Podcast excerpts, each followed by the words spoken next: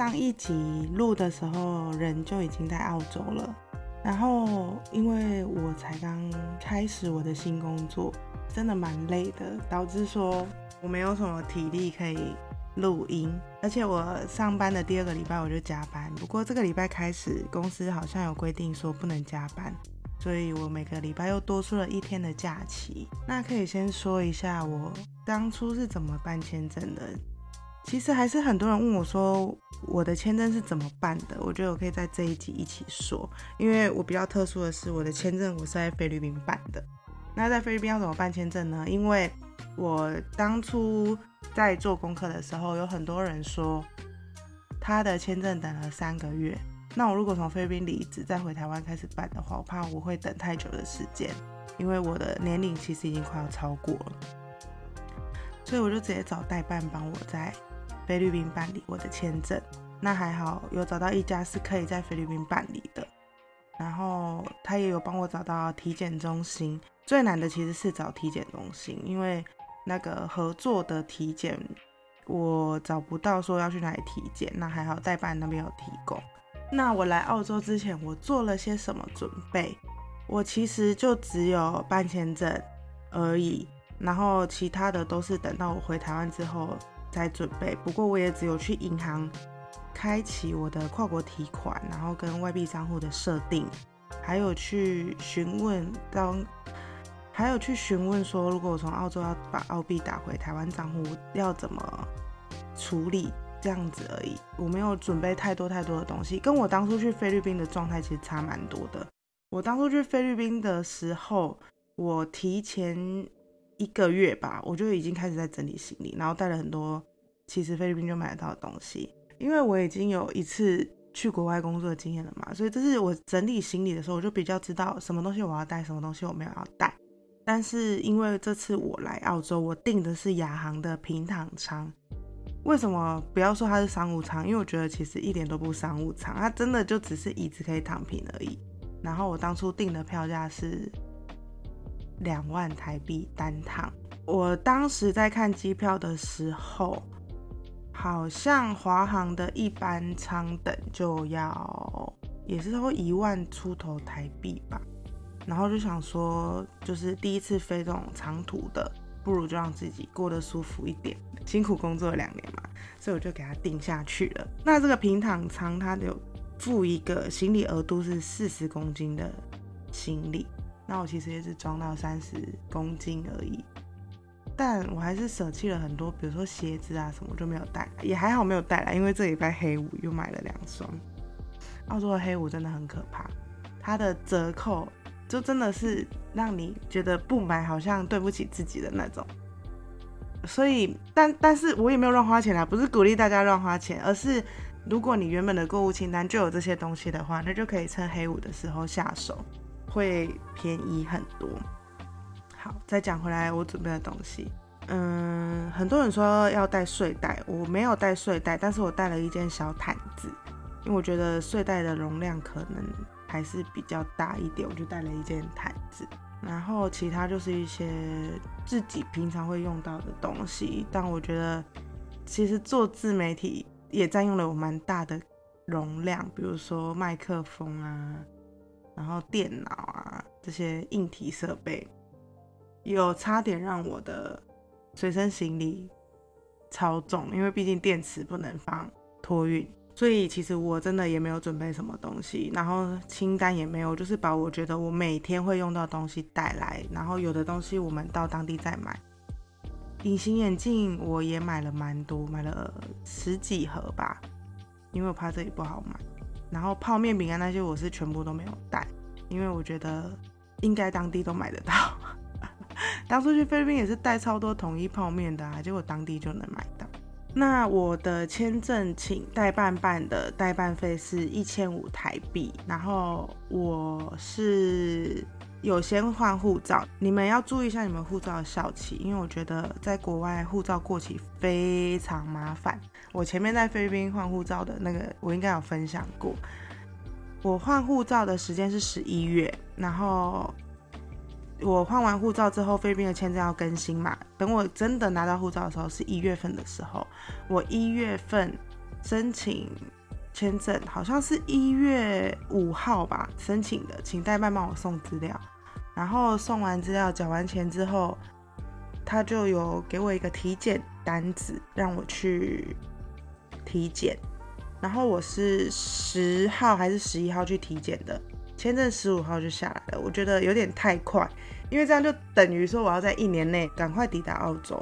那当时我其实还没有决定好，我本来就是预计明年的一月来，不过就是因为公司后来又有新的政策嘛，就让我整个心灰意冷，我就决定提早来。还有一点后悔没有太早来，因为这边的日子真的是比菲律宾舒服太多了。虽然说工作内容比较累啦，不过休假也多，算是有充足的时间可以休息。那我签证下来之后，其实我很开心，因为我很怕我的体检不会过，还好有过了，很谢谢这间代办的协助。那过了之后，我就开始想我要几月来。那嗯，当时因为我的家人的关系，所以说我也没有办法太早出发。那还有第二个原因是我嗯，澳洲的淡季是冬天嘛，那我一月办好签证，如果说我二三月出发，其实那个时候已经快要进入冬天，也感觉不太好找工作。虽然我的目标是设定在肉厂，不过如果大家比较不好找工作的话，那可能这些稳定时数的工作机会也会减少。所以在我的考虑之下，我就决定那等我在菲律宾工作两年结束之后我再过来，刚好这边快要进入夏天，也就是十月份的时候，那我就直接订了十月份的机票，就订了亚航的平躺舱。这样我跟你们说，平躺舱真的很爽。我一上飞机就开始睡，我跟你说所有人都是一样的，一上飞机就开始睡，那个感受真的是差太多，完全没有那种坐飞机也不舒服的感觉，真的很爽耶、欸、就一路睡睡睡睡睡。然后虽然说中间有在吉隆坡转机啦，可是就转机时间大概三个小时足够你走到另外一个登机门，然后可以买一顿麦当劳这样。我有拍影片，但是我还没有剪。那我抵达澳洲之后呢，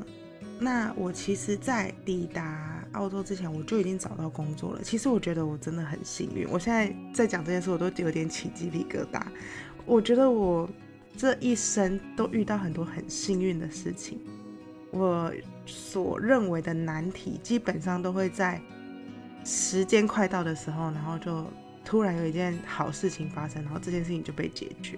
为什么我觉得找到工作是一件很幸运的事？因为很多人都跟我说工作很难找，然后尤其是女生想要急签的话，那个工作就更难找，因为现在肉厂基本上都只要男生。所以其实我已经做好了我要等工两个礼拜以上的心理准备，我也带了足够的钱。我本来要直接订一周的背包客栈，就是只有一个床位的那种，我后来很习惯住这种哎、欸。但是呢，因为我有一个朋友他在坎培拉，他就跟我说你就订两天就好了，因为我抵达的日子是礼拜三，然后他就叫我订两天，然后周六周日可以跟他们出去玩，所以我就只订了两天。没想到我在落地前我就找到工作，等于说我就是那两天我可以去办一些我自己的事情，然后就是三大号，然后就可以移动到我工作的城镇。我就跟我朋友说那个我不能跟你们出去玩了，因为我找到工作了，我两天住宿结束之后我就要移动到那个小城镇不好意思啦，就就很幸运啦，刚好找到工作了，应该要恭喜我吧是很熟的朋友啦，所以就这样跟他说。反正我就觉得我超幸运。我怎么找到这个工作的？我在上个月我就开始看工作，但是很多人都跟我说太早，然后包括我找到了一个肉厂中介，他也是跟我说前两周再问就好。好，二十五号对吧？前两周是十一号十二号，我就十二号当天我就马上去问，请问现在有哪一个急签的工厂缺人吗？然后他就说目前没有，就是如果只有一个女生的话有一点困难，你要嘛就是一男一女，或者是一女然后几个男生，反正就是一定要搭配男生，如果是单独的一个女生就有点困难。然后就想说好吧没事，因为就是我预料之内的答案嘛。结果过了没多久，那中间真的人超好的。我跟你们说，你们如果有工作的需求可以去找这个中介，我来找一下他的名字，他的名字好长哦，我看不到他是全名是什么，但是他们是特斯克。然后呢，他就跟我说没有工作职权嘛，他就说他会帮我留意，我就说没关系，偏僻也没关系。结果他就突然贴了一个工作讯息给我，然后我就问他说：“哎，这也是你们公司配合的吗？”啊、不，他先问我说这个工作我去问了嘛，我就说没有哎、欸，这也是你们公司的吗？他就说不是，只是他刚好看到。我就觉得天哪，也也太无私也太大爱了吧！我就马上去问，结果呢，那个我去问的那一个人，他也是公司里面的员工，所以他没有办法马上回我。但是过没多久，我就收到他说额满的讯息。我想说好吧，就是也是意料之内。结果呢，过了十二个小时。那个产线的员工他又突然回我说现在有一个女生的职缺，当然要啊，我要。然后就问他说那我二十五号才抵达可以吗？他就说可以啊，但是我们有长休两周巴拉巴拉，就有一些规定。我想说谁管他，反正可以几千就好了，现在几千工作那么难找。我就对他说可以，然后我就应征上了这个工作。当时我人在日本，然后就接受到这个很棒的消息，就觉得真的超开心的，很幸运。因为我当初就觉得说没关系，我们就做好准备，然后有什么机会我们就去争取。我觉得我一直以来都很幸运，我一定可以幸运的找到工作。我真的是靠这股信念，我觉得你永远要相信有好事发生，那好事就真的会发生。我一直以来都是这样欸，我都觉得一定很幸运，一定会发生好事情，到时候问题一定会迎刃而解。所以我就觉得天哪，真的超幸运。好，最幸运的来了。我就跟我一个高中同学说我找到了这件工作、欸、因为我之前还没有出发的时候，甚至是我根本还没订机票的时候，我就问我朋友说他是不是在一间几千的肉厂工作，他就说对。那我就快接近的时候，我有问他说这里有没有在缺人，他就说没有。我大概是前两个月问的，他说当时候问他他是说没有。然后最近我就也不太好意思再问他，因为我其实不太好意思去麻烦我身边的朋友，因为我觉得大家都有自己各自的生活要忙，然后如果是朋友的请求的话，其实又更不容易推脱，所以我会不太好意思请他们帮忙。然后我跟我这个朋友说的时候，他就问我说是在哪里，我就把我的这个地点传给他，他就说那就是我们公司欸所以我直接应征上跟我高中同学同一间公司，我就觉得我就觉得超级幸运的。我还被安排跟他在同一个部门，然后同一间宿舍，同一个房间，一切就好像是说好的一样，但是应该是没有啦，应该是公司的人不知道说我们本来就认识。反正我就觉得超幸运的呢，一来就有老朋友的照顾，真的是差很多。因为我到现在还是觉得没有什么不适应的感觉，因为像我抵达雪梨的时候，也是有一个很好的朋友在那边，我们也是一起吃饭什么，然后还带我去一些地方熟悉一下那边的商圈啊，哪里是哪里。然后到了小镇上又有高中同学的照顾，所以我到现在都觉得没有什么困难点呢、欸。因为当初我去菲律宾的时候，我其实大概一个月吧，我就开始想念台湾，但是其实我到澳洲目前为止我还是很喜欢这边，然后目前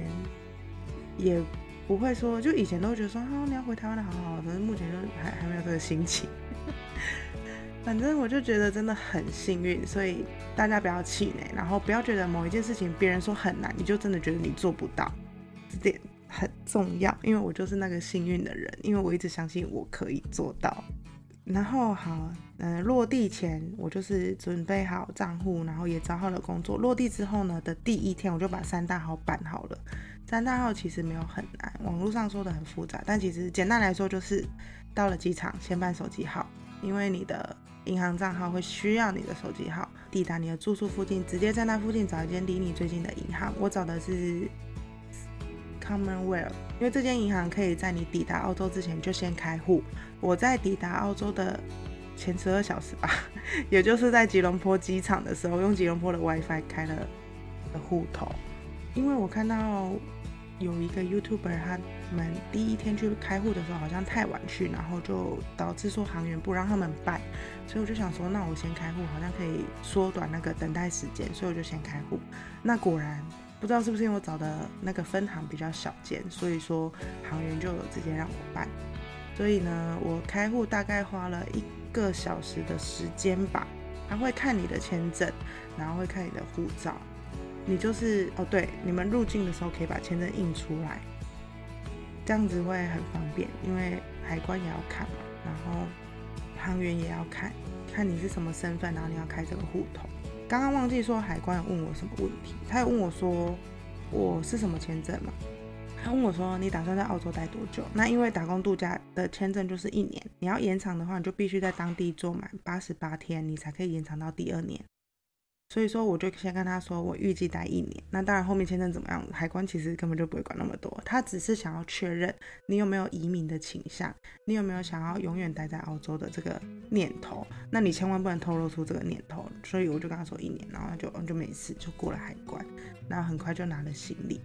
那税后其实也很简单，就上去填个资料就可以了，网络上都有教学啦，这边就不多做说明，但是只是想跟大家说很容易，其实就你可以在一天内办好，因为我隔天要跟我朋友出去玩，所以我就在第一天就把三大号办好了，完全就是贪玩的心情，所以才变得那么有效率。昨天可以跟大家分享一下，我从我住宿的地方走到雪梨歌剧院我走了一个小时，然后中途我们就去了什么中国城啊、歌剧院啊，然后我朋友带我去看了一下跨年烟火的位置，因为我想要买付费的场地，经过啦，所以他就顺便跟我说这边就是我买个位置这样，所以现在有一点期待。我觉得雪梨跨年就是一辈子要去一次、欸、全世界第一个放烟火的地方，第一个时区，然后我又不想排队，而且年纪大了 也, 也没有多大啦，就是不想要这么伤害自己的膀胱，如果想要上厕所什么，所以我就决定就是付费的场地。今年这个也是我年初办好签证之后我就开始在期待的一件事情。其实现在已经十一月底十二月了，我已经开始回顾说我今年做了什么事，我觉得我今年还过得还算蛮精彩的，可以等到年底的时候再做一集年度回顾。办完三大号之后我直接隔天去玩了一天，然后第三天我就移动到了这个小镇，然后我的好朋友有给我一张澳宝卡，那个交通卡先储值之后好像有比较优惠的票价吧，因为我从 Central 坐到我们这边的火车站有点远，然后三个小时的火车才十六块澳币耶，可是在市区坐一趟轻轨就要两块钱，有时候我都怀疑是不是有什么 bug。 抵达之后呢，没想到这个小火车站没有电梯，所以我就扛着两个大行李箱，路上其实路人有想要帮我，但是可能因为我动作太慢了，因为我在那边移动我的行李，所以最后大家都走光了，我就在那边自己扛我的行李。而且我觉得澳洲人真的都很善良，我一路上遇到很多人说需不需要帮忙啊，然后有的就是直接帮我推，然后我住的那个背包客栈也没有电梯，然后也是有一个很壮的男生，因为我住在三楼，然后那个男生他就说他可以帮我提，他提到二楼，不过我有点不好意思，因为他看起来刚洗完澡，然后我就觉得他刚洗完澡就要帮我搬重的东西，就要做重训，我有点不好意思，我就跟他说哦这里就可以了，就到二楼的时候，然后他看我好像不是住在二楼，他就说你确定吗？你确定不需要帮忙吗？我真的可以帮你哦，你住在几楼？然后我就说我住在三楼所以他就把我提到三楼，真的很谢谢他。接下来可以简单分享一下接下来分享一下我的工作。我找到的工作是一间肉厂，然后是做牛肉的，牛肉厂他们说是最累的，我一直以为最累的是羊肉。一住进来这个宿舍呢，因为我的高中同学他们去玩了，所以是其他的新室友跟我介绍了这间公司，然后每个人都是跟我说真的很累哦，我们这间工厂真的很累哦，我都觉得说到底是有多累，每个人都跟我说很累。我当初应征的时候那个人跟我说我们这间工厂真的很超哦，一开始很累，后面习惯了就好了，然后当时我还大言不惭的说没事可以把我当男生用结果入职之后我真的想收回这句话、欸、是真的超级累。我们这间因为是牛肉嘛，那有四只脚动物的肉类工厂都是需要打 Q 针的。我们搬到自己的宿舍之后，还有等了大概一两个工作天，然后才安排我们去做 Q 针测试。会先做测试，一个礼拜后才能去施打。然后测试之后，过两天就做那个员工职前训练。员工职前训练当天也是带薪的，那天是礼拜四。我们就在猜说，那会礼拜五上工吗？应该不会吧，上做一天就要放假了。结果还真的礼拜五上工，但我觉得幸好礼拜五上工，因为做完第一天真的觉得自己快升天了。隔天睡醒，手真的是肿到没有办法弯曲，然后脚也酸到爆。我现在其实做了两个礼拜，我的脚已经不会酸了，但是我的手还是每天下班都很肿很痛，而且我睡到一半手还会麻掉的那一种。上个礼拜我的骨头就是中指的那个骨头很痛很痛，已经痛了两个礼拜，我才想说看个医生，因为我们公司每个礼拜都会有物理治疗师，那物理治疗师超厉害的，他就帮我用绷带然后固定了某一只手指头可以弯曲的那个角度，过两天就不痛了、欸、超强的，早知道就早一点找他，为什么要自己忍痛忍那么久？反正反正我觉得澳洲没有一分钱是容易赚的，不知道是不是因为我们公司太累的关系。不过大家有说我们公司好像真的是肉厂里面比较累的公司，不加班的话其实我的周薪都可以破千。那上礼拜我有加班，所以其实我有领到一千四，就扣完房租然后税后实领了一千四，还可以吧。虽然说很累，但是一个礼拜领了台湾人一个月的薪水，我觉得这点累好像也是蛮蛮符合，就是我觉得我领这个钱领的很觉得很值得，我就配领这个薪水，因为真的太累了。有人就问我说，那你会想回菲律宾工作吗？其实我不想哎、欸，因为我觉得其实在菲律宾工作虽然身体不累，但那是一种心理的煎熬，因为休假少时数长，然后你又无时无刻被监视的那种感觉，其实我觉得真的很像在坐牢，所以那种日子我是不想再回去。那我们公司其实是台湾人居多，然后还有一些海岛的岛民，就什么斐济啊、萨摩亚这种岛民，我同事都是这种的，好像也有菲律宾人，但是我目前没有听到有人在讲 Tagalog， 所以有个也有可能是因为没有碰到。这大概就是我澳洲打工度假准备，然后准备前的工作，然后找到的工作跟抵达之后做了些什么事情，大概就是这样吧。那我目前的感想，我目前其实还是觉得澳洲跟我想象的差不多，唯一觉得比较不一样的就是、哦、偏远的地方是还真的蛮偏远的，因为我们住的地方就只有一间 Coles 跟肯德基，就这样而已，完全是没有娱乐可言。所以我其实正在存钱买车了，我应该会买车然后再安排一些旅行吧，因为毕竟现在没有车去哪里都不是很方便。以上大概就是我的澳洲打工度假的出发的分享，那大家记得要关注我的 Instagram， 如果有什么办签证你们想要知道是哪一间代办，或者是想要那个中介的联系方式，都可以跟我说，因为我觉得我都找到了很好的代办跟中介。然后还有办三大号的问题也可以问我。那以上就是今天的 podcast， 拜拜。